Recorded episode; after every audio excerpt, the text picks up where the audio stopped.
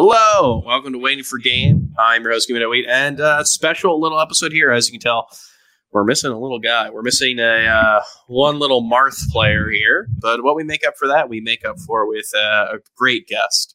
We have hey, former Marth player, It's true. former Fox player, Two mains ago, one main ago. and current Captain Falcon player. It's true. Yes. Now you might not know who I'm describing from this, but once his uh, once you heard his sonorous voice, you probably understood that this is Webs. How's it going, Webs?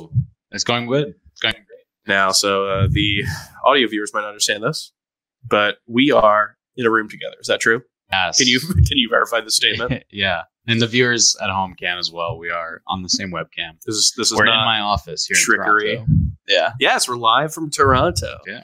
Um, who knows? Maybe someone will Rainbolt our location, figure out exactly where we are. but until then, uh, yeah, we're, we're just gonna gonna rock it out. We we had a fun little time in Toronto already, and a lot of people are gonna have a fun little time this weekend. Yes. Yes. Gommel 2023, the return of the the Canadian major. Mhm. Um, Battle of BC has uh, you know cemented itself as West Coast Cana- Canada's uh, big major, but I think Gommel is still East the Coast. overall largest one. Yeah, Toronto being the largest city in Canada, and uh, Yeah. therefore also hosting the largest major. Not only the largest um, that Canada has to offer, this is the GOML 2023 for Melee is the largest Melee tournament outside the US. It beat um, Heir Wow. 5. Heir 5 had That's 752, 752. which is crazy. And what's the? Do you know what the number is off the top of your head for Gommel total? uh, they, I think, hit 753. No, I think they're just like just over, like 760, somewhere around there. close. But yeah, no, this is um, Heir technically five. That was like 20, uh, 2018. I don't know. 2017, I was going to say Maybe. 2018. So it's- yeah, that's a that's a five years at least. That, Mhm. that record's been. Yeah, no, the, uh, the the title itself has been a long time, and we've seen tournaments come and go. But uh, if we're talking international tournaments, obviously we're going to talk about Gommel. We have to talk about Fête. Fête was this past Yeah. weekend, and if you're talking international tournaments, you're talking Heir. Fête is what's on everyone's mind. This is um, you know, this was their like trying to be the biggest tournament. This was their their shot at um, you know, rivaling something like Heir. They're in a Pontins now, Pontins and Camber Sands. Does that mean anything to you? that's go- it's uh, just British gobbledygook to me. Jiggery pokery, I think they say. I'm like, I wish I was so kidding. funny. That I've heard, I heard that on like a cooking show. It's just a bunch of jiggery. I was like, oh man. um, yeah, no. oh, Did you get a chance to catch any of Fête? Yeah, I did watch some of it. Um, I watched a bunch of top eight. Mm-hmm. I watched uh, I watched Hungrybox and Zane square off in a incredibly drunken Roy versus Ness. Let's Um, get into that. You want to get into like that one? Best of nine or ten that they ended up playing. They, they ended up playing a lot more than they originally intended. I think it was. Uh, yeah, I think it was a best of five that turned into a of- first of five. First to five, yeah. uh, Best of nine. believe Zane won three one and then lost five four, which Yeah. is you hate to see it. Yeah. Um, It was great though. It was very f- entertaining. It encapsulated what I believe it's like to be at that event. And, Yeah, and, I and so. I do say what I believe because I've, despite going to Europe to go to Fête last year, uh, obviously I got COVID and didn't actually go to the tournament, so I don't get you, the vibe. you traveled there, but you didn't get the experience. So I was so willing to put all of my British hate behind me. I was on the flight, and the flight was great. I had like a whole row to myself, Yeah. had all this leg room. I was like, you know what? Maybe the bit ends here. Maybe I love uh, England. Maybe I love the UK. and I get there, and I'm the only one with a mask in the local. And somehow, You're some way, one. I'm the one who gets it. yeah, I like- that's tough. sucked it from everyone else because we were like, I saw Amsa and uh, like Nagaibo went, and I was just like, fuck, I gave it to the Japanese players. Like, I gave it to the players who traveled 15 hours to get here. But no, I sucked it all up. I, I took all the bullets. But uh, hopefully, there was no COVID at this one. Um, yeah, right. Guess we'll have to wait a get ahead of second. ourselves with regards to COVID. But uh, yeah, no, it looked like a blast. Like Fête, you know, it's it's in the the lineage of Heir uh, as being kind of like the, the UK party tournament. Um, but since then, they've had to also be one of the like premier tournaments for for Europe. Europe doesn't really have uh, majors to that extent. Like DreamHack was last year, and it had some people, but was nowhere close to what this is. Um, and I, I think it really has done a good job. I mean, you said you watched Zane and Hungrybox. If you told me you watched Zane and Hungrybox play a drunken money match, I would not immediately pick. Oh, it was probably in a Pontins and Camber Sands. Yeah. Um, like the the level of talent that they ended up getting out there was pretty big. So I don't know. Um, you said you have to watch top eight. top eight just felt like a normal uh, North American top eight, right? Yeah, because of all the players who ended up attending.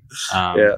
I think that uh, you know a lot of focus was put on the end of top eight. You know, everyone talked about Jmook's controller breaking in grand finals. Yeah. but um, the the quality of play was pretty high across the entirety of it. It was awesome. You know, the reason that everybody talked about and focused on Jmook's controller breaking was because Zane was making his losers run that Yeah. people have prophesized and spoken the about. The fabled losers run that he is so not long. ever able to to actually continue. Yeah. But um, yeah. Well, I guess let's talk a little about the J thing because I know that this was.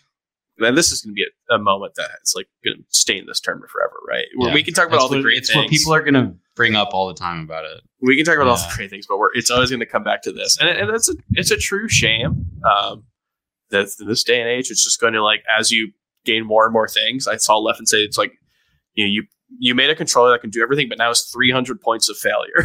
It's- I mean, uh, there's definitely some yeah. things that are right about that. Like, you know, uh, I think the issue that ended up being diagnosed with it was that it was a 1.2 Phob board, um, and that there's some soldering mhm. issue where the, it puts pressure on a point of solder, and it can cause connection issues with the, the motherboard.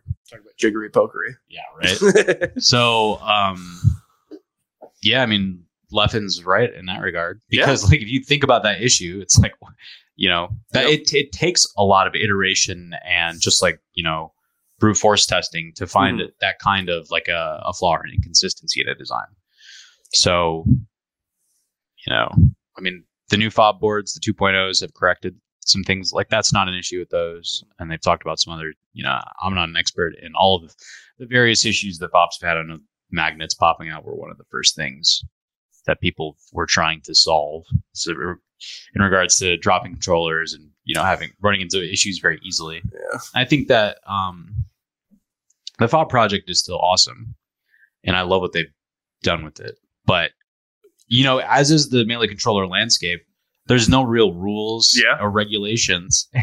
it's like they just released the Phob and it's like, okay, now people just play with it in tournament. And like, yeah, of course you're going to, you know, run into stuff like this. it's the Wild West right now. We're all trying to figure it out, and you're right. I mean, uh, the level of play that Phobs has given us has been insanely high, but just because of all the things that are with it, and because it's a new product, we're going to run into stuff like this. And and I think more than anything, like the reason why, and you you you hit on it, the reason why this hits so much is because the tournament up to that point was so good.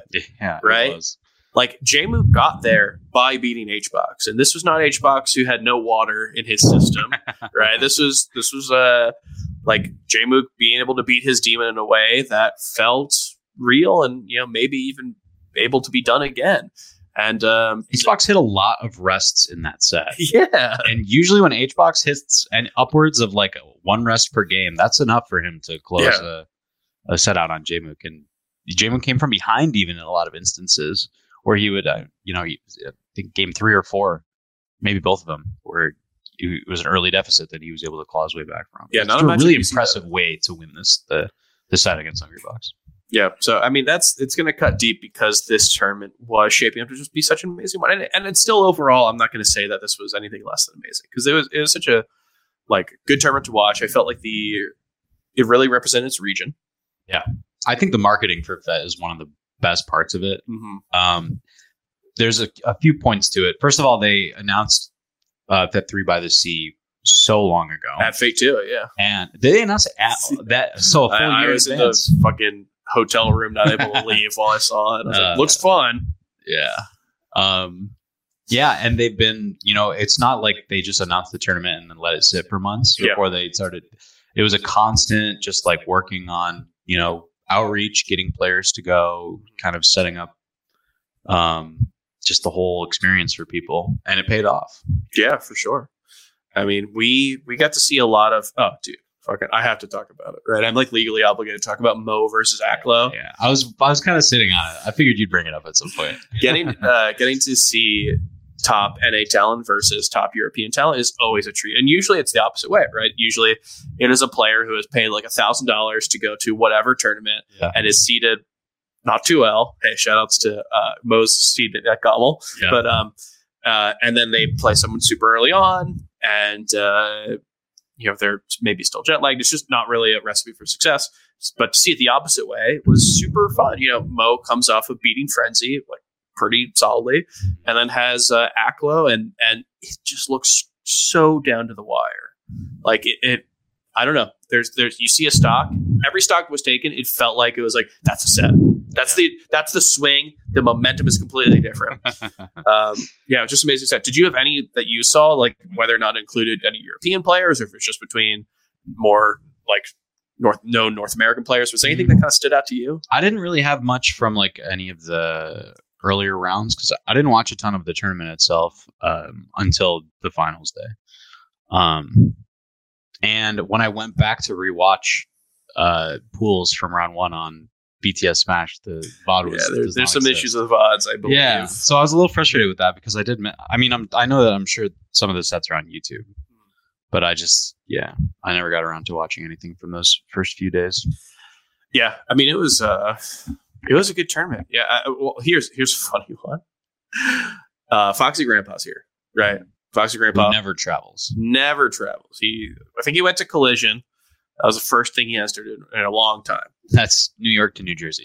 yeah, New York to New It's Jersey. not very far. Um, but he's like he's Aklo's he's Aklo's brother for those who don't know. He was actually like the original kind of hidden boss in this family. I remember learning about Aklo as the younger brother. I'm like, yeah, he might be good, but he's will he be as good as Foxy Grandpa? and we learned the answer to that. Um, but he's he's here because he's traveling with Aklo to all these events. He's kind of like a coach in a lot of ways. Um, I've been to events where they're both at, and Aklo's like constantly looking over, trying to like get some sort of support and look at Aklo's results. It seems to have worked. Um, Foxy Grandpa is a player who is amazing himself. So seeing him versus all these European hidden bosses and into Aklo was so wild. I was like, I never in my life if, could you told me that what was it, Kinzo versus Foxy Grandpa would happen. Yeah, no kidding. Talk about two names from completely different regions Yeah, who would never ever you'd expect to see crossover. that's the beauty of these events like this, right? When you create an event in a location like you know the UK, um, you're able to have players from regions that we don't get to see in North America. And then you create an environment that people want to go to. I mean, how many tweets did you see that says "fuck"? I want to go to Fête I Four. know, yeah. I want to go to Fête Four. It looks like a lot of fun. I I was just thinking that too. There is uh one set or not set in particular, but a team actually that I was thinking of um, that I didn't know about Oh, until yeah. the event. Would Yeah. be Feck Feck and I Four, The sisters. French sisters. Yeah, dude, dude, it's like the I love a, a good peach Sheik team combo. Uh, Classic. a fun team to play against, Classic. but a very fun team to watch. Um, and uh, a team that's always very successful in doubles. Mm. Um, good baseline.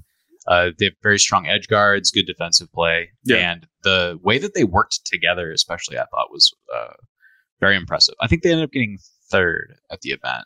I believe so. Am I, Yeah. I mean, am I willing to call them the next um, Team UGS? Maybe. Uh, siblings who play the same character combination. Yeah, you know? Shake. I'm not. Who knows? uh, no, but they clearly have a lot of time in I'll doubles. Bust the fox out. Please, just to beat H box. Yeah. Um, and I actually, yeah, I got to watch I four in uh, in singles. They streamed one of her matches. She was playing against a Peach and like clearly knew the matchup, Yeah, which is yeah. yeah, you can just point to that. Yeah, it's it's always cool to um, watch a tournament that is this big and has a lot of eyes on it, and get to put people in the spotlight.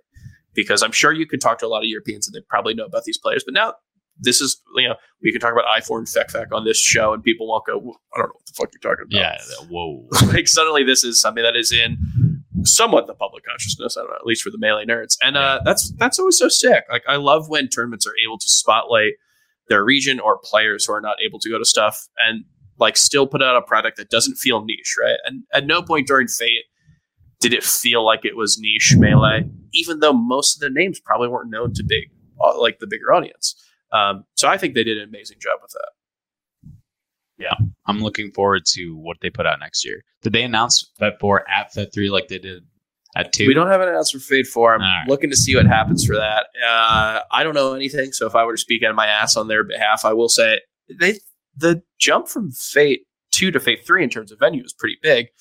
The jump in, in attendance was not that huge. They went from 300 something to 400 something. So I don't know if that was imbuing them with confidence to like book a, another venue right away. But I mean, with with how well they did, and, and considering that's like not only UK's biggest event, but also Europe's, I imagine we see something in the future. And and whatever it is, I think that we people are going to support it more. Like that's how these events get bigger, right? Look at Battle of BC. Look look at Battle of BC, um, an event that like started pretty small and just by word of mouth, Yeah. everyone went like uh, you know everyone who went said, "Oh, it's great," and you watch and you go, "Fuck, I want to go to that," and then more people go, and suddenly it's one of the biggest majors we have. Yeah, it started out they were bringing out just a few individual players too. I remember they brought like S2J and Lovage Yeah, to one of the earlier Battle of BCs, and I think that when you bring out players who are very recognizable, Mhm. and those players have a good time, you know they'll speak highly of your tournament. They'll come back to your tournament. You know, players communicate with each other about what events that they're going to go to. They, you know, they coordinate that kind of stuff. So Yeah. starting just from a little bit and then you know working year over year to build yourself up is a great way to go about it, especially when you're feeling like a gap. Um, you know, I mentioned earlier how Battle BC is like the East Coast Canadian Mhm. major. The West And- Coast one. This is the East yeah, Coast, the West Coast. This is the East Coast one. Gommel. Um, and like it, it's there's a need there. Yeah. You know, the scenes exist there, and it's a for the West Coast. It's not that bad of a travel either. You know, you're just taking a flight up north across the border. Mhm. Van's not too far from California or a lot of the other states over on the West Coast. So, and there's a lot of talent there too.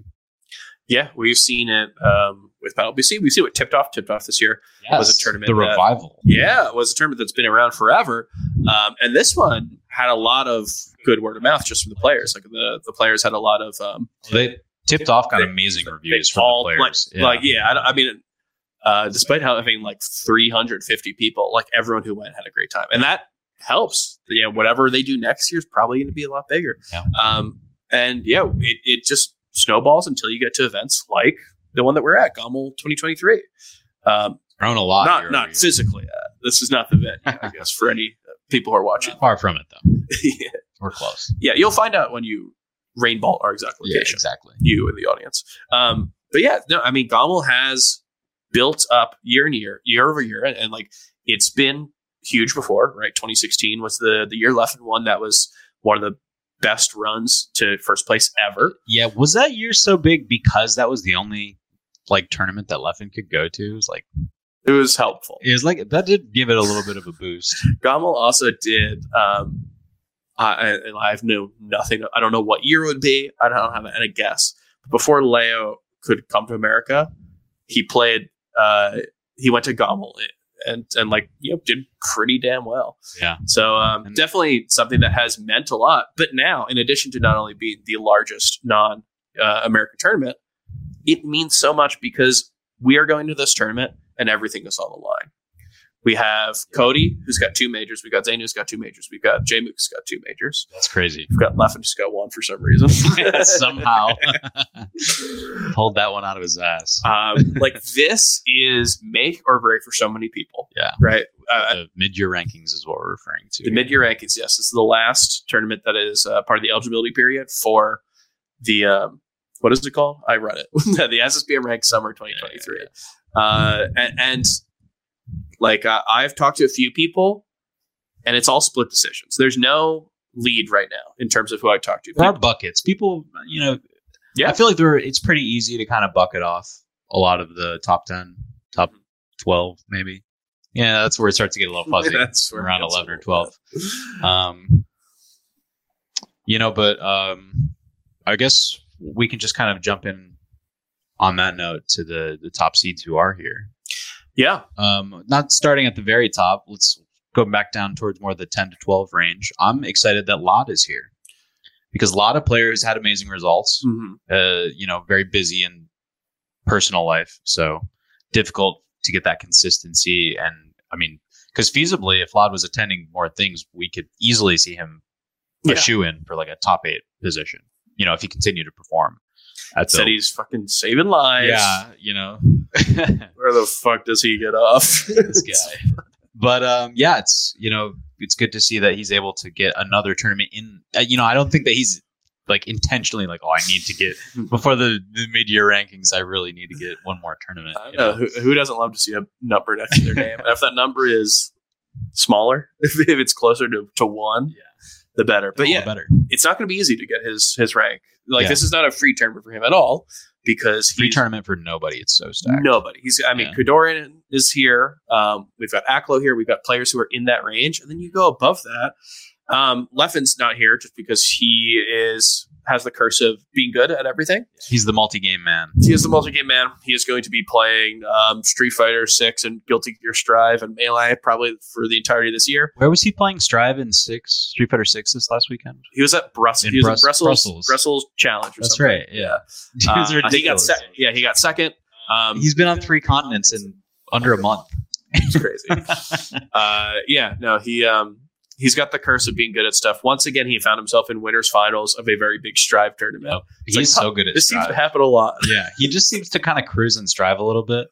Street Fighter Six, I feel like he's annoyed that he's not performing as well as like he expects for himself. Yeah, but yeah. also his expectations for himself are just unreal. Yeah, I mean, he's always disappointed with how he performs in melee until he wins. Yeah, exactly. And then even when he wins, like at Summit, he's like, ah, you know, I could do better. And what'd Uh, you say? You said so, so what? Some Oh my god! I said I've been saying I've been referring to LACS as Summit all day. I, this that's like the fourth or fifth time I've said that. I yeah, keep you have been talking about a lot today. A lot of bragging about how you were there and I wasn't. Yeah, I really like to rub it in. We were all making fun of you. I'm sure. I'm sure. Every I gotta say, there's a few majors that I watch. I'm, I'm not able to go to uh, this year because of like family obligations, and I've watched it on my phone or whatever. This is the second time they've mentioned me on stream as like, why isn't he? Why is it weed here? Because like normally, if you don't go to a major, you already get the FOMO. yeah, not saying yeah you, you have to feel bad for me but the added fomo of listening to commentary and your friends going wheat should be here why isn't he here it's like oh, Yeah. fuck yeah, Um, that does add to it. But talk about you know why aren't people here left of course that's the reason why he's here he's got a lot on his plate and he's got evo coming up in august like he is going to be someone who is going to be juggling these games for a while um Plup isn't here, but other than that, we've got basically everyone. We've got so many threats to win. We've got Mango who could just fucking win. Um, AMSA, HBox have both proven that they are able to do it. Uh, and then we've got the kind of the big dogs, right? I think it's that top three right there. Yeah. That this is going to mean whoever wins, in my mind, probably is almost a shoe in for number one. J Mook, Cody, Zane. If one of them wins, And if they if it, if one of them doesn't, then it is chaos. Um, imagine if Leffen came and won, and he just snuck a second major in. We had four. I'll people give him with two number one. majors. Fuck it. Yeah, honestly, Uh, yeah, I need the slightest push to give him number one. I'll just do it. I'm crazy like that. Yeah. Uh, but yeah, I mean, uh, an event like this, this is definitely not only something that is stacked at the top, but you know, when when we talk about like big majors, the thing that sets apart a super major from like a just a major for me Mhm. is the depth of talent. And I think this is the closest thing we've had to it approaching a non-American super major, maybe ever. Right? You'd This have to like really go It's back. almost on like the Genesis Big House kind of level, as far as like Mhm. the region, all these different regions hitters, Yeah. who are not like top 100 shoe-ins, but who are just incredible players in their own right. Yeah. who, if they dedicated the time, could become top 100 shoe-ins. You know, Well, that's the thing, right? You know, you look at Battle BC, you look at Tipped Off. We talked about these tournaments. They had incredible top level representation, but they weren't super majors. And a super major is like every single person is there, right? Like it's weird if you're not there. And Gobble's maybe not at that point of Genesis or Big House just because of the legacies that both of them had. Yeah. Um, but we're getting close. Like there's so many players here who can make deep runs. There's players, there's international players, of course. There's players from all over Canada. Um, there's just like all these hidden talents. I know we got to, a chance to look through the bracket earlier. Uh, was there anyone who kind of stood out to you as a player who could maybe maybe like uh, make some upsets, maybe go past their seeds? Well, one thing that we talked about specifically was um, how a bunch of the Michigan kind of top level is coming. Yeah, They don't really travel. You know, it's funny because in like the 2014 to 2018 years, uh, even you know up to 2019, 2020, beginning of 2020. the 2018 years as we call them. I mean, that's kind of where I cut it off a lot of times. Is 2018, 2019 because things changed so much around that time. Um, but uh, Michigan had a ton of representation. You know, there was the big three for a long time, which was just Duck, Prince, and Kalindi. And then, you know, past that, Ginger Rose, um, Yeah. Morse K- code was going to a Kazu had time there. Kazu, of course. And uh, now the top level of Michigan is like still Kalindi, Yeah, yeah. Ginger, and then there's like one um, million hidden bosses. yeah, there's like Morse code. There's uh, Sequel Minidator. I think it's Ky- Kyle McIntyre. I don't know. I think there's more about Kyle in it than you would think. yeah, Um, I actually did learn how to pronounce it once, and I've just forgotten. There's too many consonants. maybe known more as Quang. Kyle, better known as Quang. Yeah, we'll go Quang. Kyle Mc, Kyle McNidator. Um, and uh, Ossify is going to be there. yeah. Who Ossify is someone who I've only ever seen at Michigan regionals, Michigan locals, and Yes. net play tournaments. Yeah. Like Uh, it. Um, no, this you're you're so right. Michigan is a really funny one because I think if they if their uh, main core traveled more, there's no reason that we wouldn't see Morse code back in the top 100. totally. No reason I would say Kiyoshi or Ossify couldn't make top 100. Same with Quang. Quang already has two top 100 wins um, from Genesis alone. And yeah, it's so good to be able to see these people traveling. Even like negative, neg- um, Yeah. he he's uh, I believe he's going to Gommel. Like they have a pretty good roster that's going, and yet I have trouble like saying, oh, that's like the big story of Gommel, right? Just because there's so much going on, There- it's so hard to. Uh, Mhm. but I guess yeah, all those people there. If you had any one in particular, pick in seated in different ranges, obviously. What Morse code,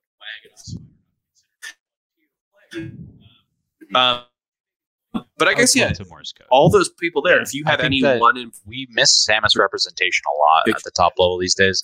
Um, look out for you know, those. we have like they're seated in different. Buck and Silver and Wevens, or who are two of the more active Samus representation You that, that I've seen at recent tournaments. Uh, the Swooper kind of has stepped back a little bit. He still goes to things, but Super's here. he, yeah, he's he's coming. But for a while, he was like kind of like the Samus guy. Like he was grinding a lot, Mhm. and you know he's more to a a more uh, I would say appropriate level of attendance. You know, anytime I see somebody go extremely hard and attend like every major in a year and go to a ton of regionals, I'm always like thinking, are they balancing their life properly? Because melee is not a great long term career decision. so we don't ever we don't bring, bring that up. We like we make sure not to mention that melee is not a good decision. but um yeah i mean i just uh morse is always a uh, don't want to say a treat to watch but he is always someone who has the potential to upset and make deep runs at, Mhm. at tournaments so um, it'll be interesting to see how he does Um, you know, you mentioned the swooper, and you mentioned like a whole crew of Michigan people. I'm also going to mention a crew. I'm going to say PBI. Uh, I, you've been I talking not- about them too I will not, hey, Yeah, I will yeah. let them know. Uh, I will not reveal what PBI stands for, but I'm sure you can see this out Yeah. uh, by going to Jada's Twitter if it's un- unlocked. I don't know. Mhm. Um, but yeah, this is a this is kind of a crew of friends, and and you know if you um, follow people, Twitter, you probably know that you know Polish, right, like that whole um, group of friends. Uh, yeah, they are very dedicated to melee. They're all very good at melee. Yeah. and I believe they're they're mostly showing up. You, you you've got um, both of those two players, top ten player or top uh, hundred players. Um, you've got uh, Bekvin who's going. Hmm. And that is kind of like if you're talking about like more players to watch out for. I think Bekvin is a great one. Icy's player who went from kind of not on my radar, like at all. I think uh, he was a former Marth player under the tag Bean, and then just suddenly was getting a ton of wins in an era of net play that people didn't have eyes on. Right? If he Yeah. if he did this in 2020, different story. But he did it in 2022. yeah yeah 2023. But like beating Bobby all the time, beating all these people who still play net plays, all these great results, and then went offline. And uh, I believe he was like fourth, maybe even third on the most recent New England PR. i didn't realize he was that high He's up there. wow Sets on Bonfire, sets Yeah. on Kalvar. Like he is a player who, I I mean, uh, if you're talking about out of state people, J Flex has a set on J Flex at um, Trail Underground. wow and uh, game five with Bobby, I believe, after that. But yeah, like I don't see a reason why Bekvin is to be counted out. And, their bracket is an interesting one. Hmm. Another person who we don't know much about, uh, Dwan, Dwan Shrew. I oh if you know this yeah, that's right. The Derwan uh, Shroomed McDaniel. McDaniel's? Is there an S at the I end of think it's just singular. name? I think it's McDaniel? I think you're right. sound- I think you're right. It is McDaniel. We'll go with that. Um, yeah, he's here. It's so funny because he will just randomly travel. Mhm. You know, we don't hear from him forever. He's a professional man at these these days, and then he's just at a tournament. Twenty fifth, He's- whatever. He is. he does have have a lot of friends in uh, Toronto, um, and I think that Toronto is often treated, or Gommel is treated by some players as a one of the more um, party centric tournaments Mhm. because they have the party boat that they've been doing for a couple few years at this point. Um, and uh, the tournament's located in downtown Toronto. You know, there's like a nightlife scene in the area. So, um, but he also, when he comes to things, he still enters, and it, rarely does he flame out. Like he usually does Yeah. pretty well still. Drunk Shroom tends to do pretty well. There was that main stage where he went Marth versus Ringler, and I mean, I think if you go Marth versus Ringler, you're You're asking for it. but uh, but like other than that, he, he's done incredibly well. And um, yeah, I mean, like this is uh, before we even get to Shroom Bekvin, it's Bekvin versus Zanya. Do you know anything about Zanya? So Zanya is an upstate New York player, Sheik player. Um, they have had a pretty decent year. Uh, they they just have never really traveled. They're kind of like a known as a tech chase monster, and um, they went to the come up, which was uh, in Toronto earlier this year, and beat Nut. Oh, that's why the name sounds familiar to me. Uh, Zanya okay. also got a Logan win at tipped off. Like definitely Wow. a player who who is, is one to watch out for. So Bekvin versus Zanya to make it to Shroom is just like this little triumvirate of players who like I cannot wait to see what all of them do because I have no idea what anyone. Yeah, that is a very interesting little quarter. I mean, not a bad draw for Bekvin matchup wise. Icy Cheek, of course. Yeah. But um Dewan can always just go Marth. the and- Marth was created for Ices and was very good versus Ices. And it, Icy Cheek is not like a, a guaranteed win either.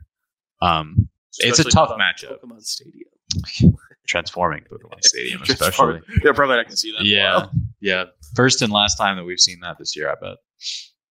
Ex- Unless uh, I saw that they announced um, uh, that charity tournament that they did last year. I think Optic ran it or some. Was it Optic? yeah, yeah. Optic. Hitch. The Hitch, I Um, think, was the guy. Optic Hitch. The off season. The off season, I cannot remember the name of it. The Yeah. off season too. That's a tournament I could see them running on Frozen Stadium at. yeah. He, they probably watched LACS five and they were like, "That's our hook this year."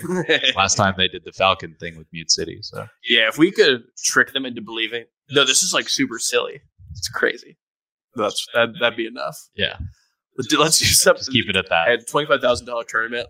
We need it needs to be somewhat official. um, but yeah, I, I mentioned Crike earlier, and the reason I mentioned I said speaking of the swooper, Crike, I didn't follow up on that. Um, Crike's got the swooper in his path, and the winner of that plays Moky, which is a very interesting one. Moky has in the past um, dropped sets to people way below his rank, and really one of the stories for me this year in why he's leveled up. It's not the sets over H box. it's not the sets over Amsa. Those that we we knew he was going to do those. We knew that he was doing those. Um, it's about his consistency. Yeah. There's very, very few players who he's lost to who I would rank below him, which is for a player like Moky who, you know, came up as like a kind of a shaky player versus, I don't know, Marth or Peach or whatever. Like he had his problem matchups. Um, to see him shore up those holes is amazing. So Yeah, we're, we're going to get possibly get a rematch of Craig versus Moky if that happens. And show that to me at the beginning of the year. Show that to me last year, and I say Craig could do it at this point. Uh, That is tough. it's a tall order. Moky's looked pretty good, even though he has not overcome Zain yet. He still looked very good in their sets, Mhm. especially in moments. I think you know, Zain is such a uh, momentum player where it, it's not just like momentum on his side. I feel like like he'll get going and he'll just start like swaggering on you when he gets two stocks up, and you know you start to feel yourself Son of the slipping a little bit. Yeah, exactly. Um, but I think part of that is is not just that he like turns on the Jets, but mm-hmm. also the fact that he starts playing that a little bit differently. I think it really throws people off. And at LACS, he got to that point against Moky where he kept going up games, and then Moky would kind of like shake it off and claw his way back. He had a, a, a story game in particular that sticks out in my mind where Moky went down two stocks and brought the game back. And I think he may have lost last stock still, but it was like just the fortitude that he showed in that game is that kind of that kind of consistency yeah. that you need. sure. You know, the, the ability to to pull through even when things aren't going your way. Moky's going to be interesting as we get to the you know end of uh, summer rank. Yeah, he falls almost in that like second bucket of players outside of the top three at this point. uh, yeah, I I think it's going to surprise people who don't who maybe know a lot about the scene but don't follow every result. Mhm. Um, he could very well get ranked fifth. Like Yeah, I mean, a lot of that definitely. could happen here. Obviously, you know, if, if someone like Amsa or HBox or someone or fucking Mango win, you know, that that could change. If he does really badly here, maybe that changes. But as it stands right now, I would not be surprised to see him ranked fifth, maybe sixth, uh, which is a huge jump for him. Very few players have made the jump to top five, and the ones that have, we all know as you know, like Some of players the legends of the some game. of the legends of the game, Yeah. major threats, you know, Mhm. stuff like that. So it'll be interesting to see if, if Moky's able to do that. Um, that being said, of the players we have in that top five, he's the only one who has not really shown the ability to win a huge major. He's he won the come up, which was over. I think he beat Aklo and Amsa to do it, which is you know that's a good uh, group of players to beat. But the big one has always eluded him in ways that his contemporaries it really hasn't. Right, even like Leffen, a player who is maybe not as consistent. Um, Leffen is able to win the big tournaments sometimes. Uh, yeah, he's got LACS, he's got Evo before that. Like uh, even Amsa, I think, has not had a great year, but we saw him like destroy Zain before. Like he's got the keys to to make it to grand finals or winners finals. Um, so the question I have for you is: We are in Toronto. We are in Moky's home city. This is Gommel. He has not won a major. Give it to me straight. Do you think uh, Moky has a chance at winning? yeah, I do think he has a chance at winning Gommel. And this is without me looking at projections Mhm. at all for top 32, round two pools, top eight. um, you know, I mentioned his set against Zain at um, LACS 5 and how he has yet to overcome Zain. Um, I think that that is really, you know, it's we're we're in a new era of parity in melee where there's a lot of players who can beat other players who can beat other players, and we kind of have this sort of like wheel of parity going on where Yeah. you need to draw a good bracket, you need to play well that day too, but um, you know when Jmook avoids H boxes, his chances of winning the tournament go way up. When, Oddly enough, when he beats HBox, it yeah, that's need it. true. Yeah, after but I think cha- things may have changed a little bit in that respect. But last year, you know, that was the that HBox was the thing that really kept Jmook from winning a ton of tournaments last Yeah. year. Um, and you know, with Amsa, there's certain players that he Oh, sure. has difficulty with that you know if he avoids, he certainly does way better.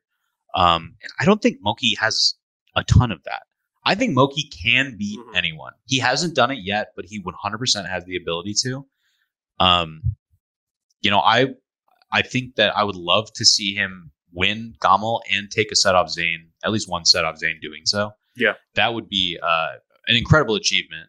It would be amazing for him to do it in, you know, his hometown. first major, the hometown. yeah. would It, it'd be awesome. It'd be an incredible storyline. It's not outside the realm of possibility at all.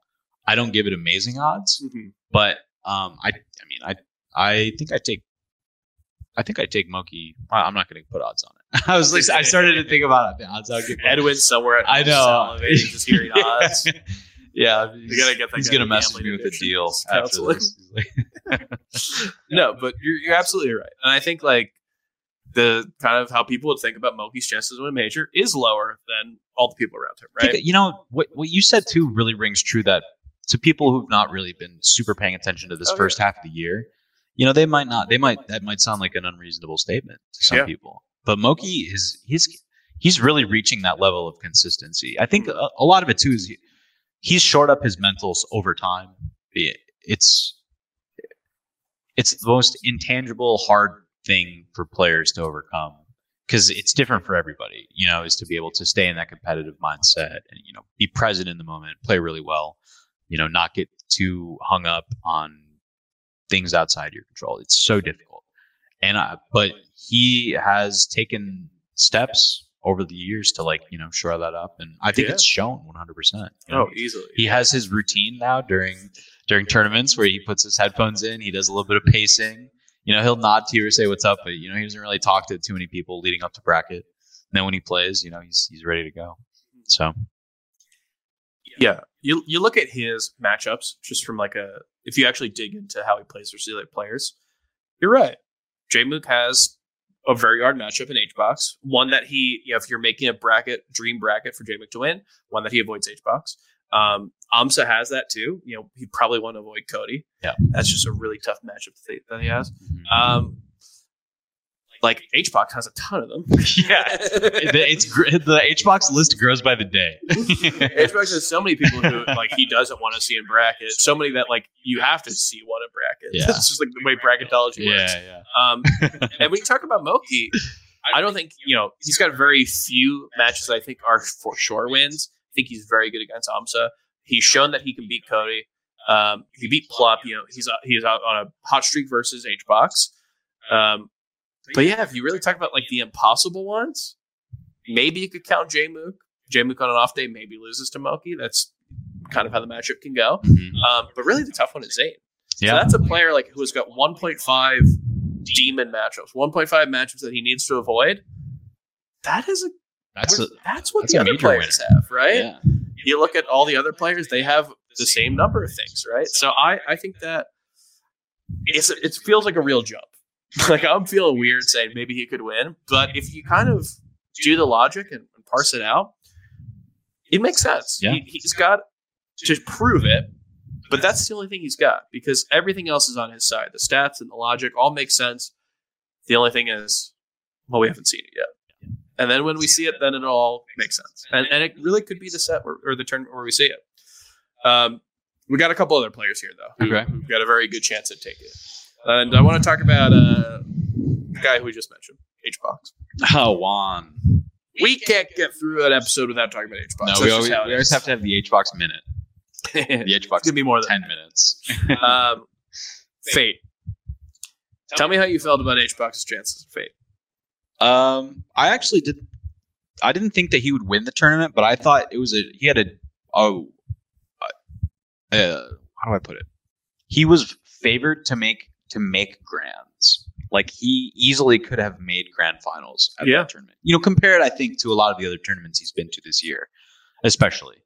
Um, I was looking forward to seeing him Jmook at the tournament. I didn't expect Jmook to win, Mhm. but I think Jmook's the kind of guy where when you know he took a step back, uh, he had a, an illness, so he didn't come to LACS five, yeah.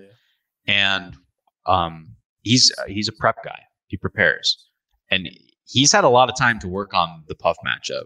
Hmm. Um, obviously, it's something that he's focused on because of, as we've mentioned, the fact that he's struggled in that in that regard. But um, I now feel so much shakier for HBox after that because of the way that the set went. You know, I, I it wasn't a fluke. no, it wasn't. Like Jmook just played extremely well. HBox hit a bunch of rests, and he just lost neutral a ton.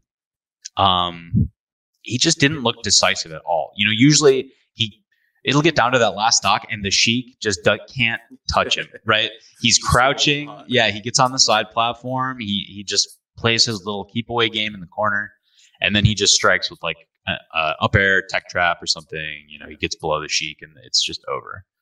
Um, but Jmook did not give him anything for free. Um, so I mean, I think HBox is still he's going to be a top eight guy forever. But That might be what he's playing for at this point. yeah, that's kind of how I feel. Like Puff. Every time I start thinking or talking about Puff's relation to the tier list and stuff, I always think back to Leffen's tier list that he made, where he he put Puff incredibly high. He had the God, it was the tier list where he Puff was number one, wasn't she? Yeah, well, he the one I was referring specifically was it was like ease of use versus like yeah, like all these individual metrics. He just overrated Puff so much, and I don't think anyone. I mean, I think there's still obviously people out there who think Puff are very good, but I don't Yeah. think people are quite as disillusioned about how good Puff is anymore. And his entire uh, thing, I think, was tournament melee. I mean, like right now, he says Marth could be the number one character just because Marth beats Fox in tournament, um, and like it's harder to play a certain level in tournament. He said the same thing about Fox versus Falco. He's like Fox beats Falco theoretically, but I could see a world where Falco beats Fox just because in tournament everything's shaky. I mean, he- people he's are people get less a lot of shaky by the day though, He's a true. and people are more consistent. You know, people, controllers Mhm. are now incredibly good. There's prisms. There's uh Obelisks. yeah. There's uh, boxes. There's Phobs. There's just so many things that allow players to play more consistently and precisely. I think Puff suffers a lot from that. And Yeah. you know, Juan cares still. I think that he still wants to win, of course. Um, I just can't. I- It's so hard for me to see him winning a major these days. Like, what's his path? Do you know what his path is? Um, at this one, he does have to play Moky. He does. If he beats Moky, he plays Zain. Did like look at like, I I do not favor him at all against either of those players at this And point. if he beats both, then he's in winners final. Like, So yeah. he's guaranteed Yeah, top he- three. he's- That's crazy. Like, Probably pays Cody. dude, yeah. Like for him to to beat two of the best foxes at the Puff matchup, Yeah. and Zain, who's just like, is Zain is Zain like H Box's number one demon? Do you think? It's really hard to say. Because H Box can. The, thing is the H Box can still take a set off anyone. Yes. That's the thing. That's but for him to do it all in a row, it's just it's just like he just it's so hard. It's asking so much. It's so damning that you asked that. Zain, the guy who destroyed him, right? It's Yeah. like, oh, 3 0. Yeah, there's a there's a game five. and I'm like, is that his demon? and I go, we actually can't even say that because there's Cody. Yeah, Like, I know, it's- right? Exactly. fucking- yeah. It's so it's so hard for him to. So it's I, I like don't even think about H box in the realm of like winning a major these days. Yeah. I mean, I it's crazy to think about it that way, but I really don't.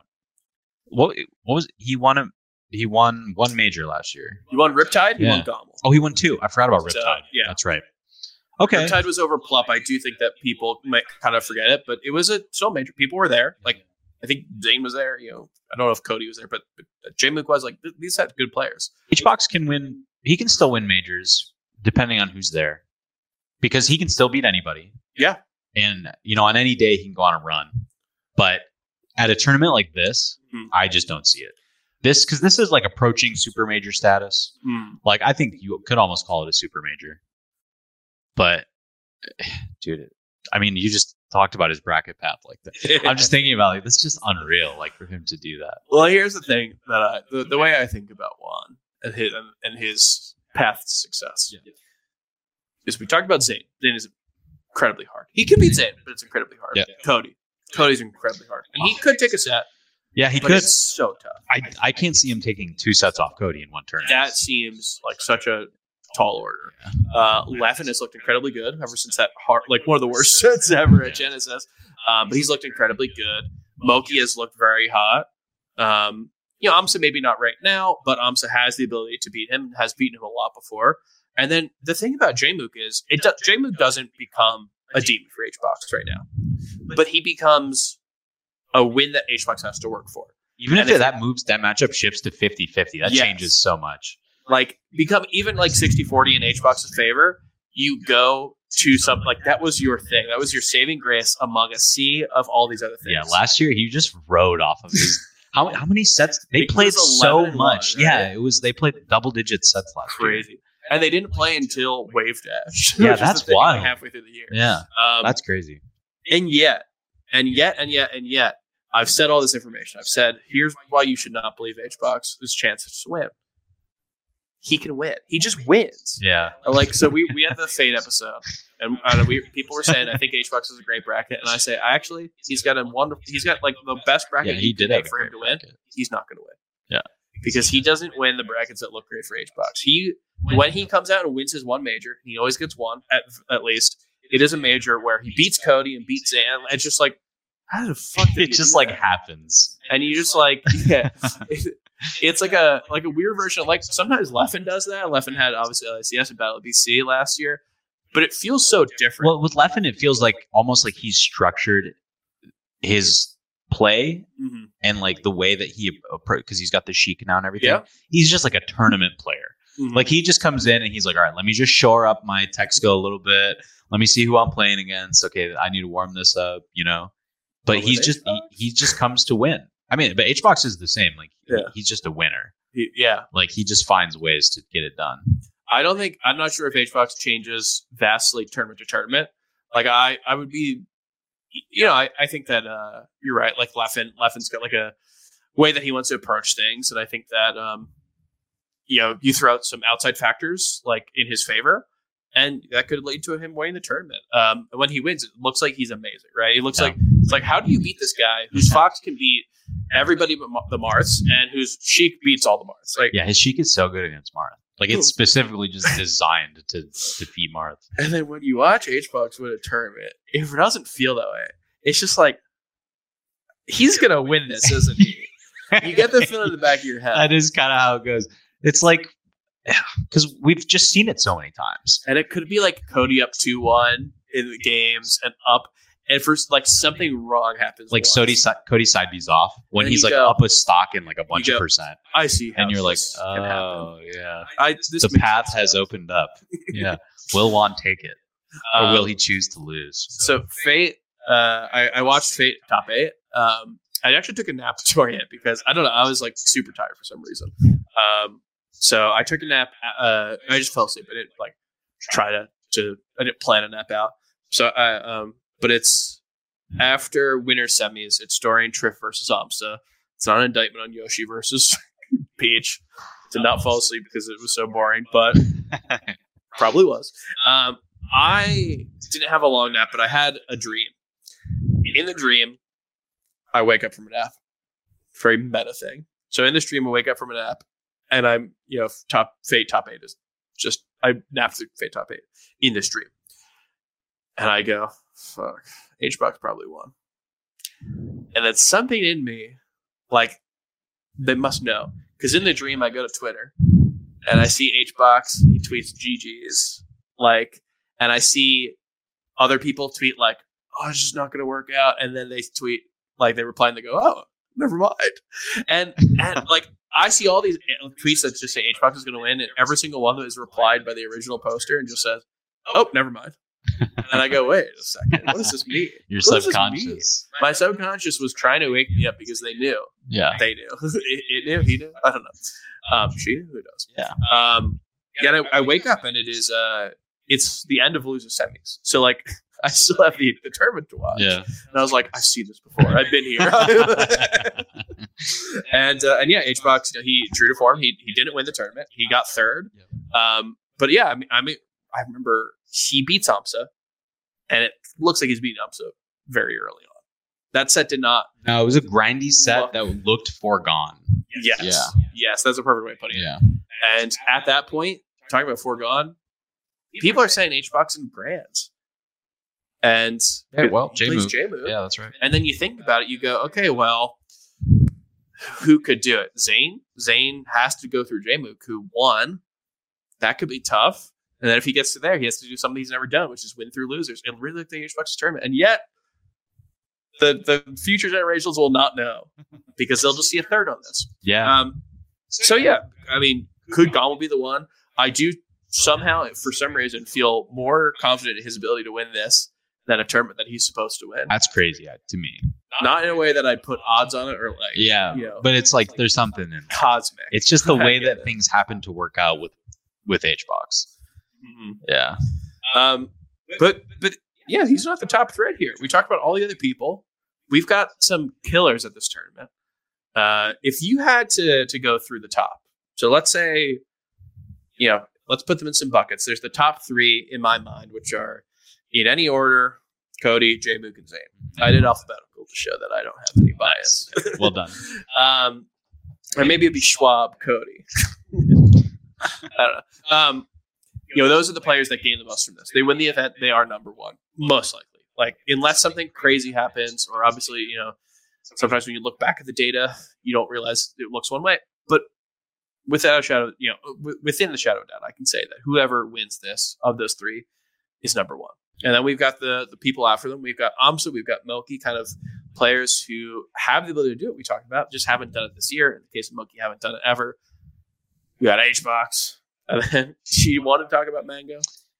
Yeah, I mean, we could touch briefly. I, The thing is, it's so funny because um, a lot of focus is usually given to Mango ahead of time when he's going to a big tournament. You know, kind of Yeah. talking about where he's at mentally, characters Everyone that he's going to be playing. What he's doing on Twitch? Yeah, exactly. What what his streams have been like lately.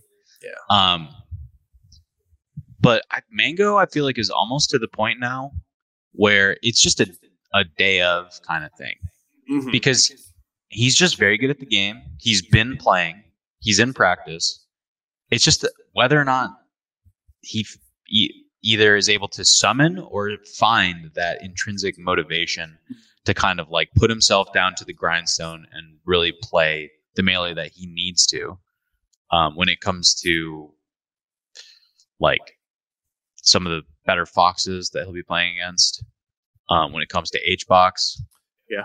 Um, when it comes to J-Mook, I think is a really big one for Mango because who he is supposed to play here. To play. Ah, there you go. See, exactly. Because I mean, I don't think that Jmook is like massively favored over Mango, but Jmook becomes massively favored over Mango very quickly.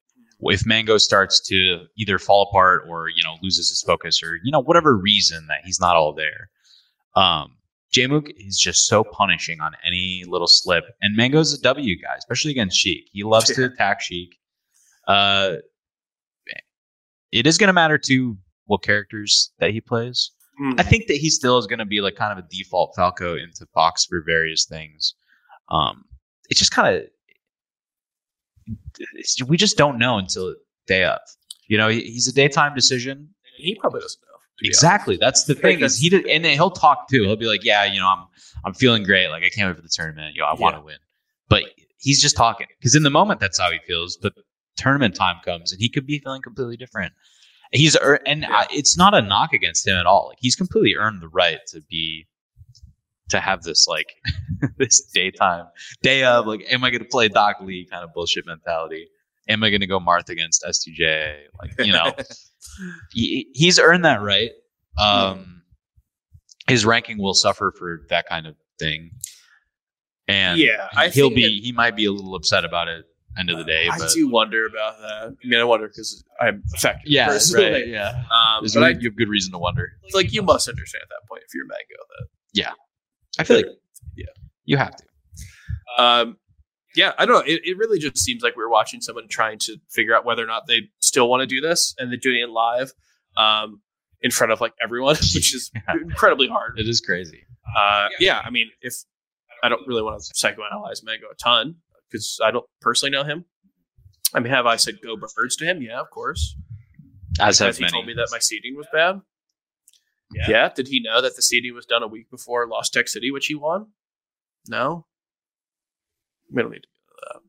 Um, but if I could psychoanalyze him a bit, uh, it really seems like he wants to have the passion, and the passion just might not be there, and it might be there intermittently, right? Because that's how sometimes like it, it's not like that. It's not just a flip switch. Uh, a switch flips. Um, you don't suddenly love melee and then go, I don't need to play this. Especially if you're Mango, who's done this forever, made a career off it. That is your living, and that is your identity. Um, so we'll see. I mean, I fully support Mango in whatever he does. I think if he retires, that's fine because if you don't want to do it, don't do it. If he is back into it, he wants to play all the time, go for it. Melee is better when Mango plays. Yeah. But we're also fine without it, right? Yeah, I think we've got for a while. I don't think we were. No. Um, it was One of the first years in a while that I think we can actually live. without yeah. No, it's kind of true. He he definitely in a yeah. It's hard to say that he like carried the scene because there's so many people contribute Mhm. and like you know without any piece of the puzzle, you know, organizers, talent like me, etc. Like me. Yeah, uh, jack of all trades, basically. Like you, you do everything. That's true. No. Um, you know, just the spectators. I mean, everybody contributes to the fact that melee still Yeah. exists to this day as a competitive entity. But um, It's hard to say that he is not a large reason. yeah, he's a big slice of the pie for sure. Yeah. Um, so going to Gommel, my expectations for him are not very high. I think he could end up DQ'd. I think he could end up 13th, you know, um, losing or like maybe like, I guess ninth probably makes more sense losing to Jmook and then doing fuck all and losing before top eight. Yeah. Um, yeah, I, it's really hard to say. And his motivation will oscillate wildly, I think, this entire year. And it just seems like a frustrating place to be. So whatever he does, I hope it's whatever he wants to do Mhm. because I can tell, yeah, probably everyone else can tell just from watching that it is different than the other years. Yeah. And I won't get into how, just because that's how he feels and we don't know how he feels. But it is not the same very clearly. Yeah. Um, it's okay. Yeah, I mean, we're happy with whatever he does. Yeah, and uh, we hope if he figures it out. But yeah, he, he I mean, we could talking about this and he just wins. like that, that's easily could. he. He could easily just win. He he's got Jmook and then what? Do you, you know who else? Uh, yeah, he would have Cody after that, I believe, right? Because that'd be not the worst draw for him. no, no. He gets past Jmook. He's beaten Cody a lot. Um, although Yeah. Cody did look really strong against him at LACS. I mean, Cody looks good against him. Zain looks good. About Cody just looks really good in general right now. true. Yeah. Cody has the best spread of matchups again of anybody in the field. I not only agree. I've said it on this podcast before. Have you? When you talk about who should win a major, Cody always feels like the right option. He's the safe pick for sure. Like it is. he is a guy who, um, if if his scariest matchup, right? We talked about matchups you want to avoid. His matchup he wants to avoid is probably Zain.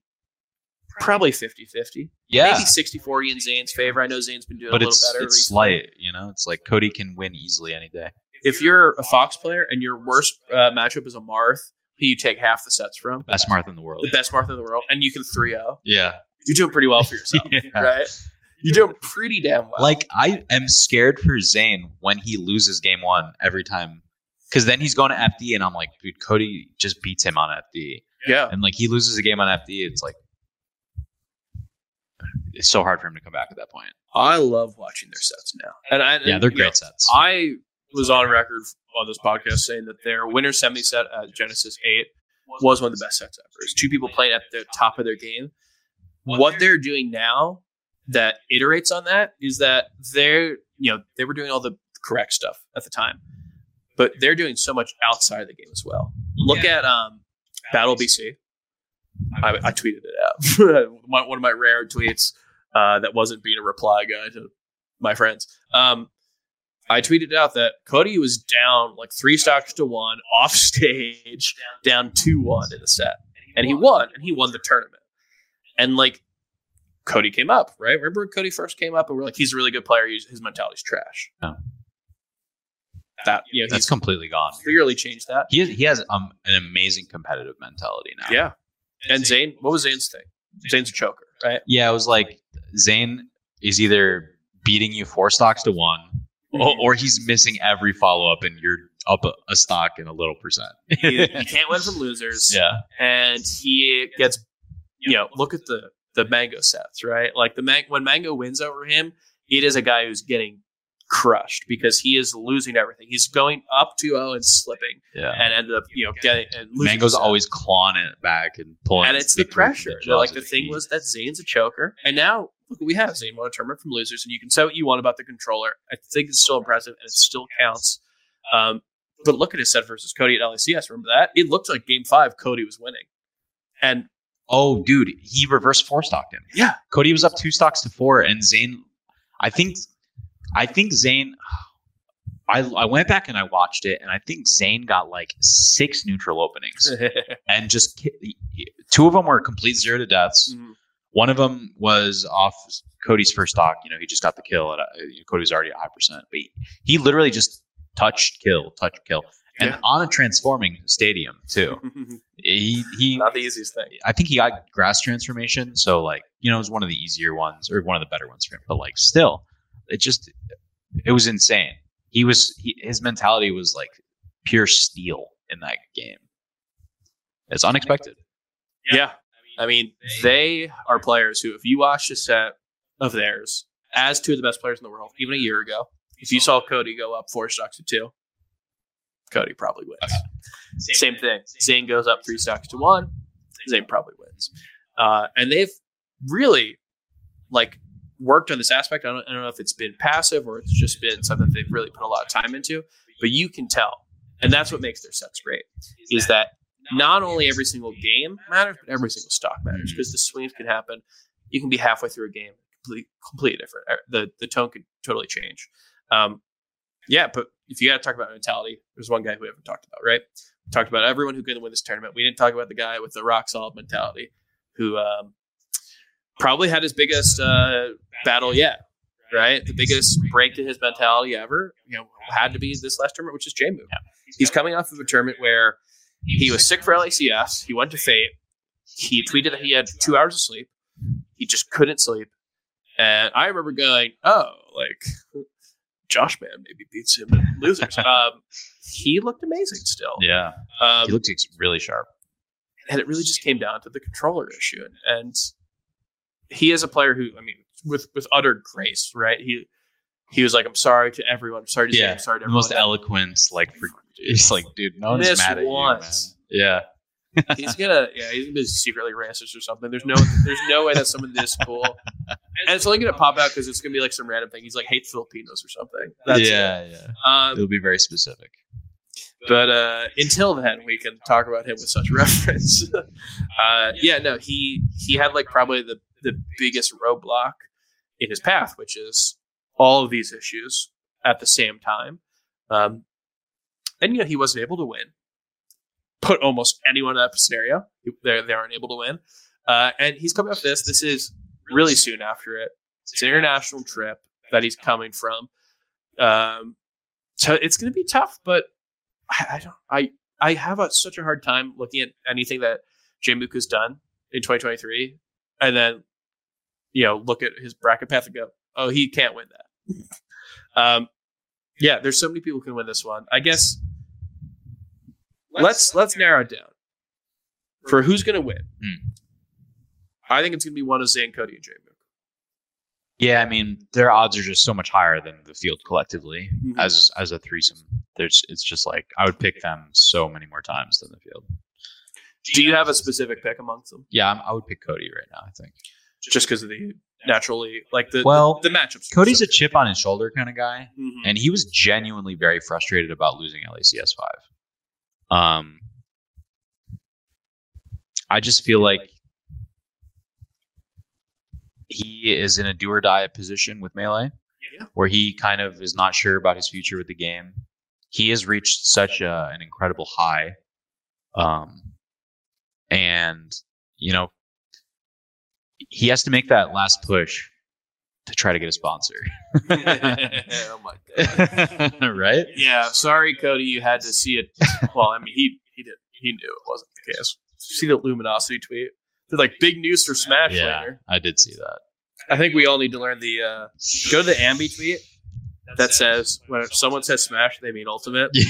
When someone says Smash Melee, what is it? Yeah, it's, they do every time. Um, Ugh.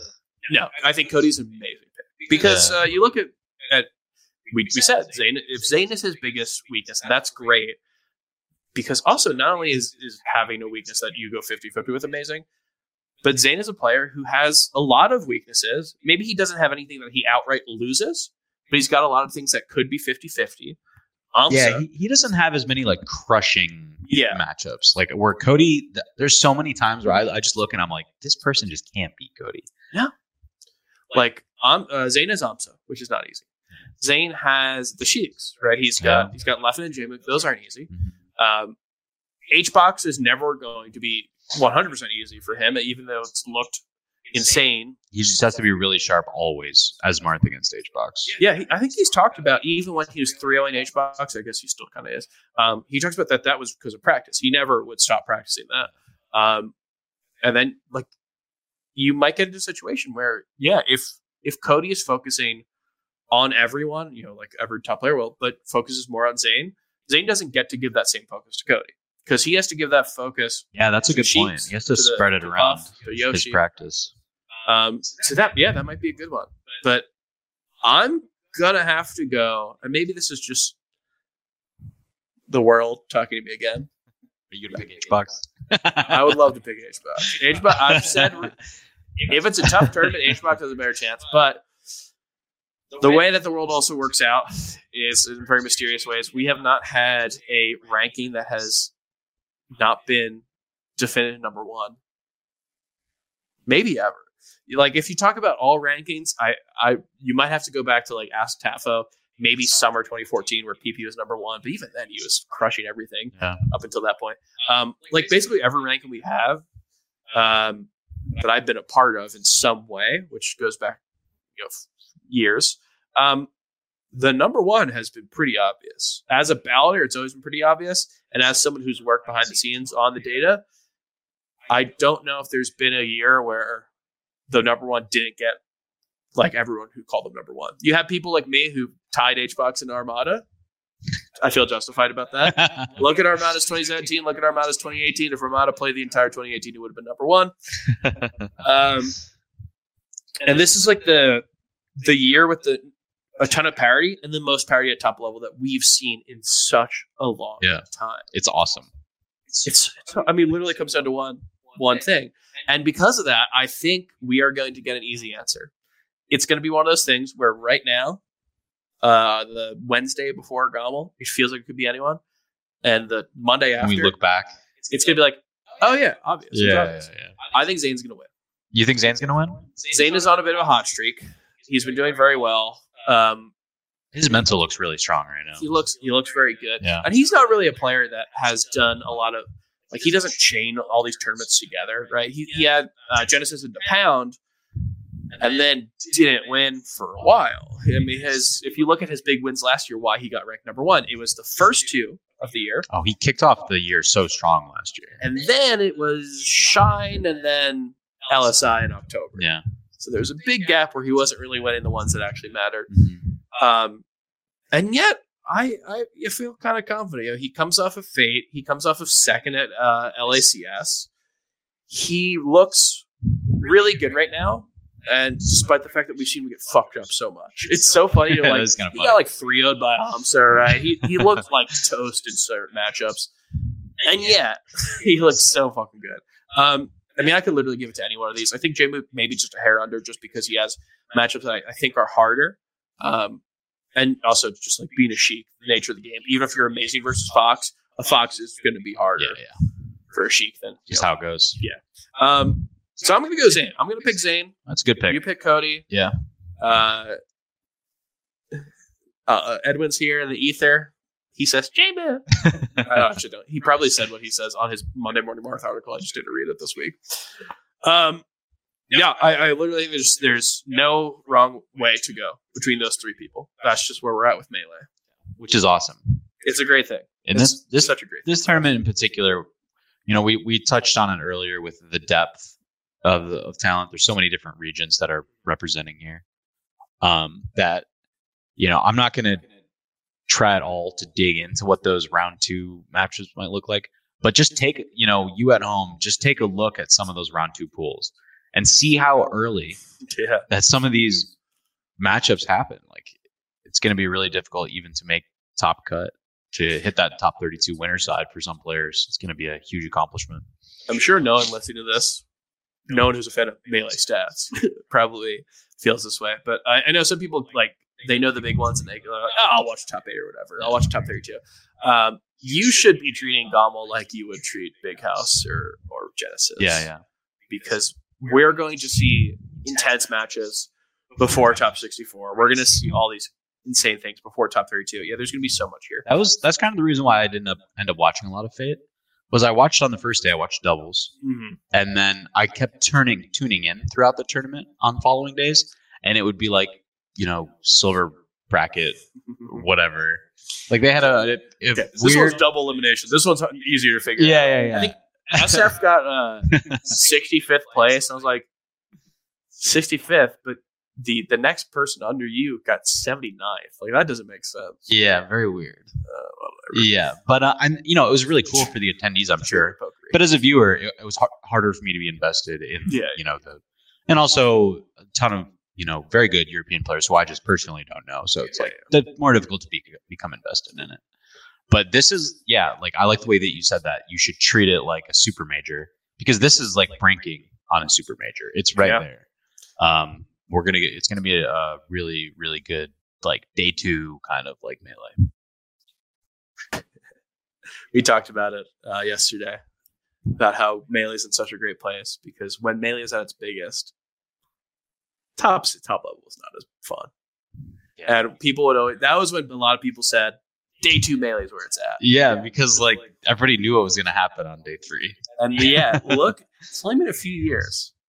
And I'm as excited for what happened in the grand finals as I am for top, you know, this 28th seed in round two pools. Yeah. Uh, and that might not be a huge indictment, right? Like that might not sound great, uh, but but no, that it, that just is actually like a good thing for grand finals. I mean, We're in such a good considering where we were previously, it, it's a, such a huge difference. Yeah.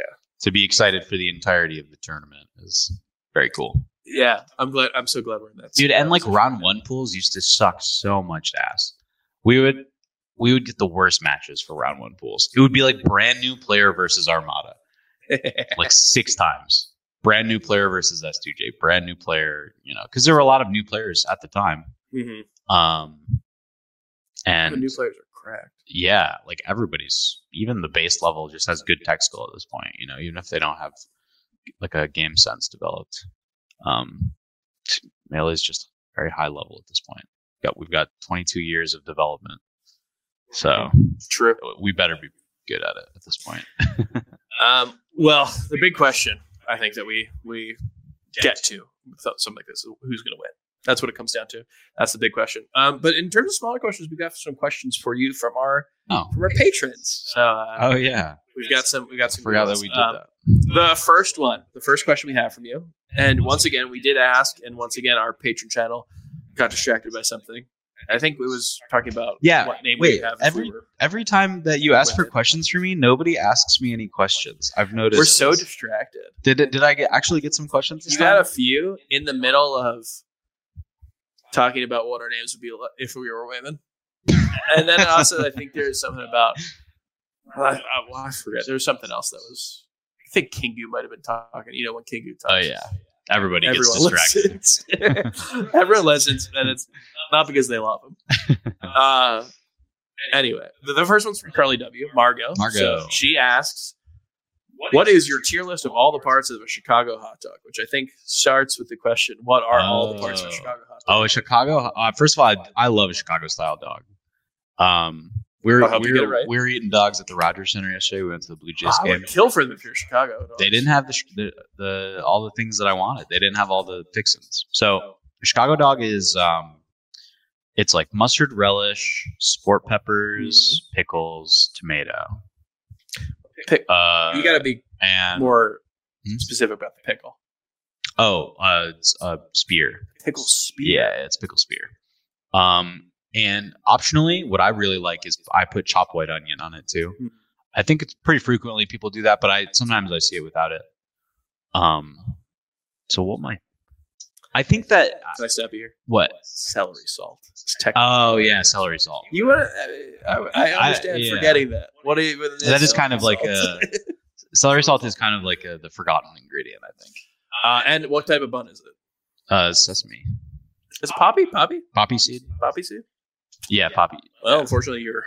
I don't think the bun is part of the the dog. The bun can be a hot dog bun is. I think it has to be a poppy seed bun.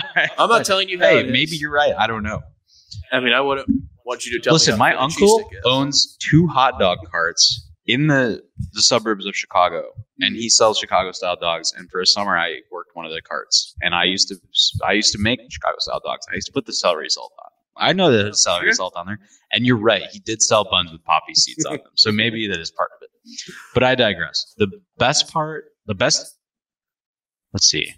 It was a tier list. Tier list S. S would be mustard, Mustard, I think, has to make it. uh, sport peppers, and relish. Okay. No, oh no. S would be mustard, sport peppers, and chopped white onion. Uh, A would be relish and pickle. Okay. It makes sense they go together. yeah, it does. Two little buddies. yeah. Um, B would be, I guess, the bun and the dog don't count. They're just separate because they're the that's like the template Yeah, upon which you lay the toppings. B would be celery salt, and C would be tomato. I don't prefer ketchup over tomato. Mm. I still would just like have no. If the thing is, if I, if I don't if I don't have like sport peppers or like chopped white onion and stuff, then and I just have like mustard and relish, yeah. then maybe I'll put ketchup on it. But mustard and relish by itself is usually just enough. Um, You say this, you put ketchup on your dog yesterday. I know that's why I said sometimes I do it. and it just happened the, the one time I saw it. I, I Um, had a dog yesterday. Well, I only I had one dog that had uh, ketchup and mustard. Then I had dog that had ketchup, mustard, and relish. And then I had dog that had mustard and relish. So I had a, the mix of all of, It was the. dollar dog, loony dog. It was Looney Dog. Yeah, had we were to eating dollar dogs. at- we had to represent. yeah, at Um, the Rogers Center. I think your tier list is great. I I, I agree. Do you agree wholeheartedly? The Um, tomato is definitely the worst one.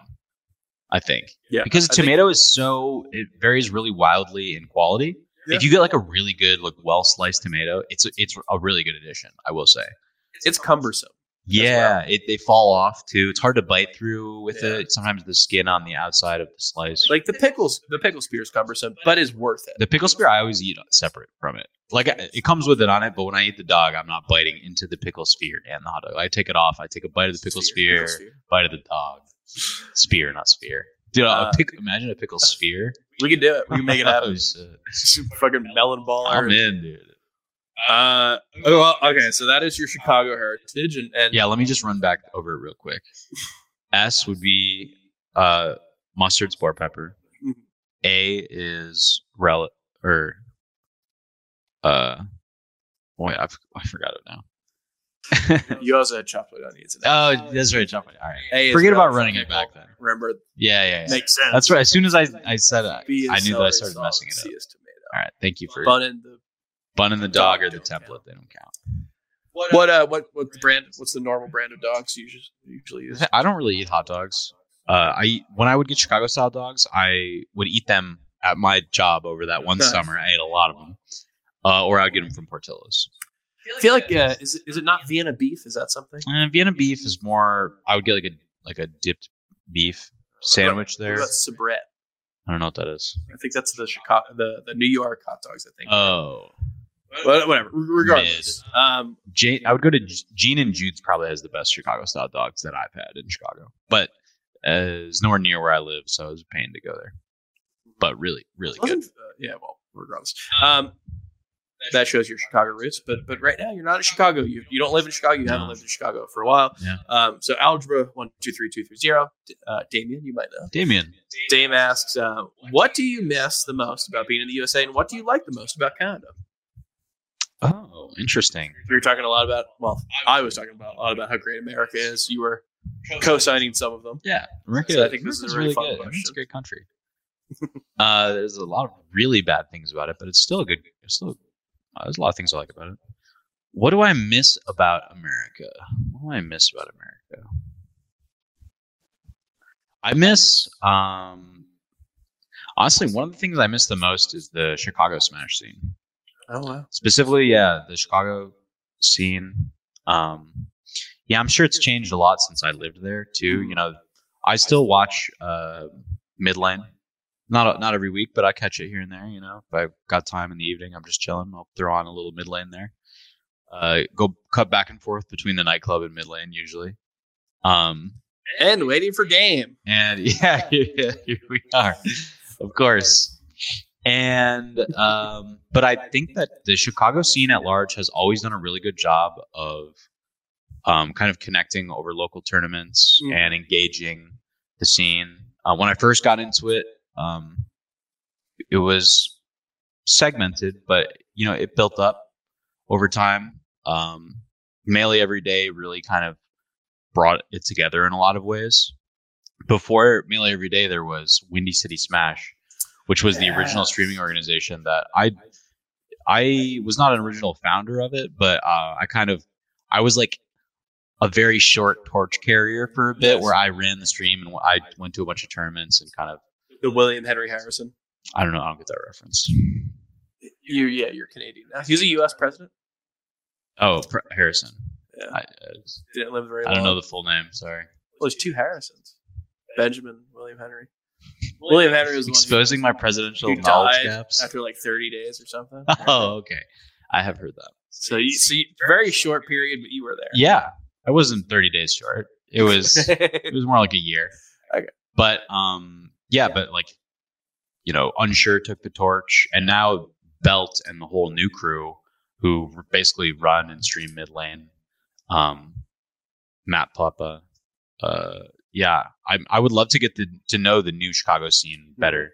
Um, Cadence is is uh, an amazing person who has done a ton for like newer players in the scene. Hmm. Just I feel like the Chicago scene is it's got it's got everything. It's a great scene, and I I kind of miss in in the Toronto scene. I'm disconnected from it because I don't live remotely near any of the locals here. Um, they're all over on the east end, and uh, I I'm not really. I wouldn't. I wouldn't connect to a scene through locals as much anymore these days. Anyway, Yeah. like I feel like it would more be like an online kind of presence. And I know like a lot of Toronto Smashers, but a lot of the Toronto Smashers that I know aren't as active as they were before, too. You know, the scene. You should move him. He's gonna step all over your laptop. Come on. Uh, one thing I really like about Canada is um, loonies and toonies, dollar and two dollar coins, and and the fact that they got rid of pennies. Yeah. That's awesome. But living in Canada, I feel so not different here than living in the States. Like it's so similar. People will talk about how different it is or whatever. And maybe it's just because I come from the Midwest. Like I feel like Midwestern kind of like laid back vibes is very similar to how a lot of Canadians are. Um, I really like in particular where I live too. Like we live near the lake here, which is awesome. Yeah. Um, yeah. Triangulating. Yeah. I haven't spent a lot of time thinking about Canada versus the United States in my experiences living here versus there. So I don't really have a great answer for this one off the top of my head, but I did the best I could with what I could think of. you know, we, we get on their case for coming up with bad questions, and uh, they come up with good questions, and we can't answer yeah, them. So exactly. it was never meant to be. Uh, well, you you talk, you know, kind of about the area that you guys are in, and our next segment, I actually want to talk about because you know, touching grass. Yeah, I love touching grass. What a great segment. Yeah, it is the uh, officially unnamed segment, but it's a segment where we talk about something that that's been going on in our lives that's not smash related. I, I guess maybe I will. Um, maybe it's technically smash related, but I, I want to talk about just being here in Toronto. Right, I've not been to Toronto before. I've been to uh, Canada once before. I went to Montreal uh, just recently, and I've been really enjoying myself. I know it's it's just been a little bit, but yesterday we got to go to a Blue Jays game. That was awesome. Pretty damn good seats. Yeah. we did. Um, it was two, uh, loony dog night, so we were eating dogs. Uh, they got crushed, but it was still a fun time overall. I don't even know what the end score ended up being, but it was bad. it was six one when we left. Yeah. Dude, what if they came back? That would have been crazy. uh, I heard yesterday. I think it was the Nationals were up three one and then lost 17-3.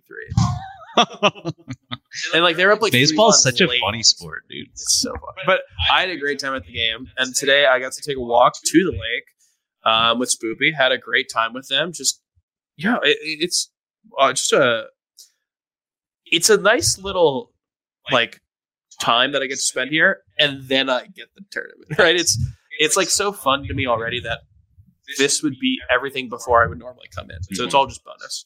Um, yeah, no, the lake was beautiful. I didn't tell you this. I told the patron channel this, and I want to tell all the viewers. It's all women bathing topless. That was crazy. Wow. So I love Toronto. Sunbathing or bathing? Sunbathing. Oh, okay. I think generally people bathe without clothing. Sorry, sunbathing. well, Uh, that's why I was. so I love this city. It's the best city. The one, the one thing I'll take away. No, um, yeah, like the where we are is very cute, and I can't wait to to get closer to downtown. Um, yeah, you're you kind of. So we live on the west end, and just give it the address, man. You're so close. the west end is pretty. There's a lot of range over here. We we uh, I think that the west end is is quieter than a lot of you know central. I mean, obviously than central, but even the east end I think is much busier. Um, but it's very accessible still to be able. Like we just took a streetcar. What was it like? Twenty minutes to get to the stadium. Yeah, It was wasn't bad at all. a brief walk afterwards. Like it's so so accessible to get around here. Something that Toronto does share with Chicago, I think. And I'm comparing this to other North American cities, not European Yeah, cities. Chicago has has very easy public transit. Yeah. Yeah. Well, uh, I mean, technically, was that Smash related? I'm here for Smash. Maybe it was, but hanging with friends from Smash, so maybe maybe it can. But I will use that as mine. Um, what have you been up to? Just in general, what have you been up to recently? Um Anything you got going on coming up? Well, this weekend I won't be here for Gommel. What? I know. Uh, I will be in Michigan. Oh, that's sick. Yeah. For the big house? Hey. Uh, no, I won't even be driving through Detroit. Um, I am going to the west side of Michigan to play disc golf. Um, I'm meeting a bunch of my old friends from Chicago. They're all driving up together to uh, to play a weekend, a weekend's worth, an extended weekend's worth of disc golf courses. We this is our annual trip. We've been doing this now for five years. I want to say five or six years. Um, the first year we did it, we went to Michigan, and so this is now our first year coming back. Oh, nice. So we're playing a couple of the courses that we played back then again. But you're better. Yeah, yeah. The uh, one course in particular called Flip City, I'm really looking forward to play playing. Flip City. You what? It's called Flip City. Yeah, that's the name of the That's so course. sick. it's a dope course name. It's a great course, too. It's a beautiful course. Uh, we're playing some other. There's a private course called Arvesta Farms. We're playing that is like a bomber course. Like um, that's going to be a lot of fun. Mhm. Probably lose a couple discs on some water carry throws there. But uh, that's kind of what I've been up to over the last couple months too. Um, I went to LACS, but aside from that, um, you know, I've been playing a little bit of melee, just unranked, basically, and watching tournaments here and there. But uh, I've been really focused on work and playing disc and spending time with uh, Spoopy with AJ. Yeah. Um, so it sucks that our annual trip kind of like overlaps with Gommel. Is we all kind of coordinate, right? Yeah. To try to figure out when we can make it happen because everyone's so busy with our lives at this point.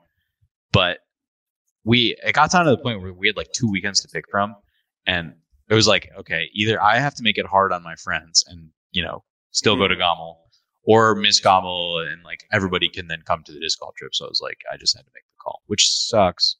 But uh, I was glad to be able to go to LACS. Kind of got me back into the melee mood a little bit. I played a ton of melee while I was there. Unfortunately, somehow lost my controller. Um, on Sunday while I was there, uh, I they gave away controller cases at the venue. They're the Ludwig Ahgren Championship Series Five branded controller cases. I put my controller in a case and I thought I put it in my bag, but I must not have, or something happened to it. Somehow it just vanished Mhm. and the off-brand staff could not find it anywhere. Very sad. So I have to basically construct myself a new OEM from uh, spare OEM parts, which I have a lot of. So it's just a matter. Of, right now, I'm playing on this thing. Shout out to the big house. This is a. Uh, I, you can't really see the gate, but AJ tried to file this gate on this controller to like learn more about controller modding when they were writing the book of their book. Uh, I almost Don't call it. Don't say the book of melee. Do not call it the book of melee. no, no, no, no. When they were they they they got like a bunch of alternate controllers. Like they got. uh What's the book? People might be interested. I've actually forgotten the name. of it. Melee is. Melee is broken. That's what it was. I've been stalling to try to remember it this whole time. Um, yeah, melee is broken. Very good book. Yeah, it is.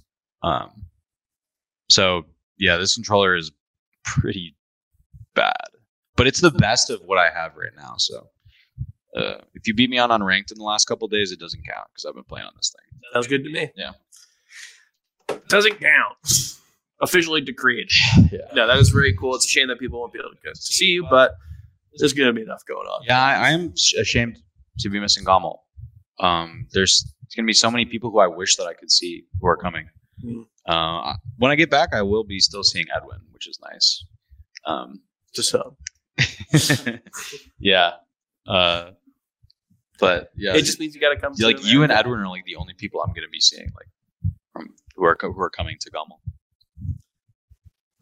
Just means you got to come to America again. and I will. I'm coming um, for at least one more tournament this year. So- Won't won't say which, but Well, I hope to find out which one soon. Um, well, I mean, it's been a been an amazing episode. I've had a very good time. Very very good week. Uh, week. It's only been a few days. had a very good couple days. well, you've had a great week so far. Had a great week so far. Hope you continue it. And uh, yeah, I hope you guys had a great episode watching this. I know this has been a little bit of a weirder one um, because there's Just no like, Edwin. sitting in my office here. Yeah, cat. There's a cat. Yeah, Um, but I think it was a super fun episode. And what is going to be super fun is next week when we actually have answers to all these questions, right? We talk about who's going to win this, who's going to be number one. I think next week we are going to be way more enlightened on this. Um, and uh, we're going to take a break after that just before SmashCon to um, make the rankings. Yeah. like make the thing that this content is about. uh, but we'll be back after that. So yeah, we'll be. But we're we have an episode next week to talk about everything that happened, recap everything Gommel related, talk about the rankings, and then we'll be back right before SmashCon. It is we're in the thick of it. we are in Hey, the thick. Of Summer it. of Smash. You remember that? Summer of Smash. Just feels like summer of smash. Yeah. Um, well, thank you so much for watching. We'll be back next week. And uh, yeah, go watch Gommel. we'll see you guys later. Peace.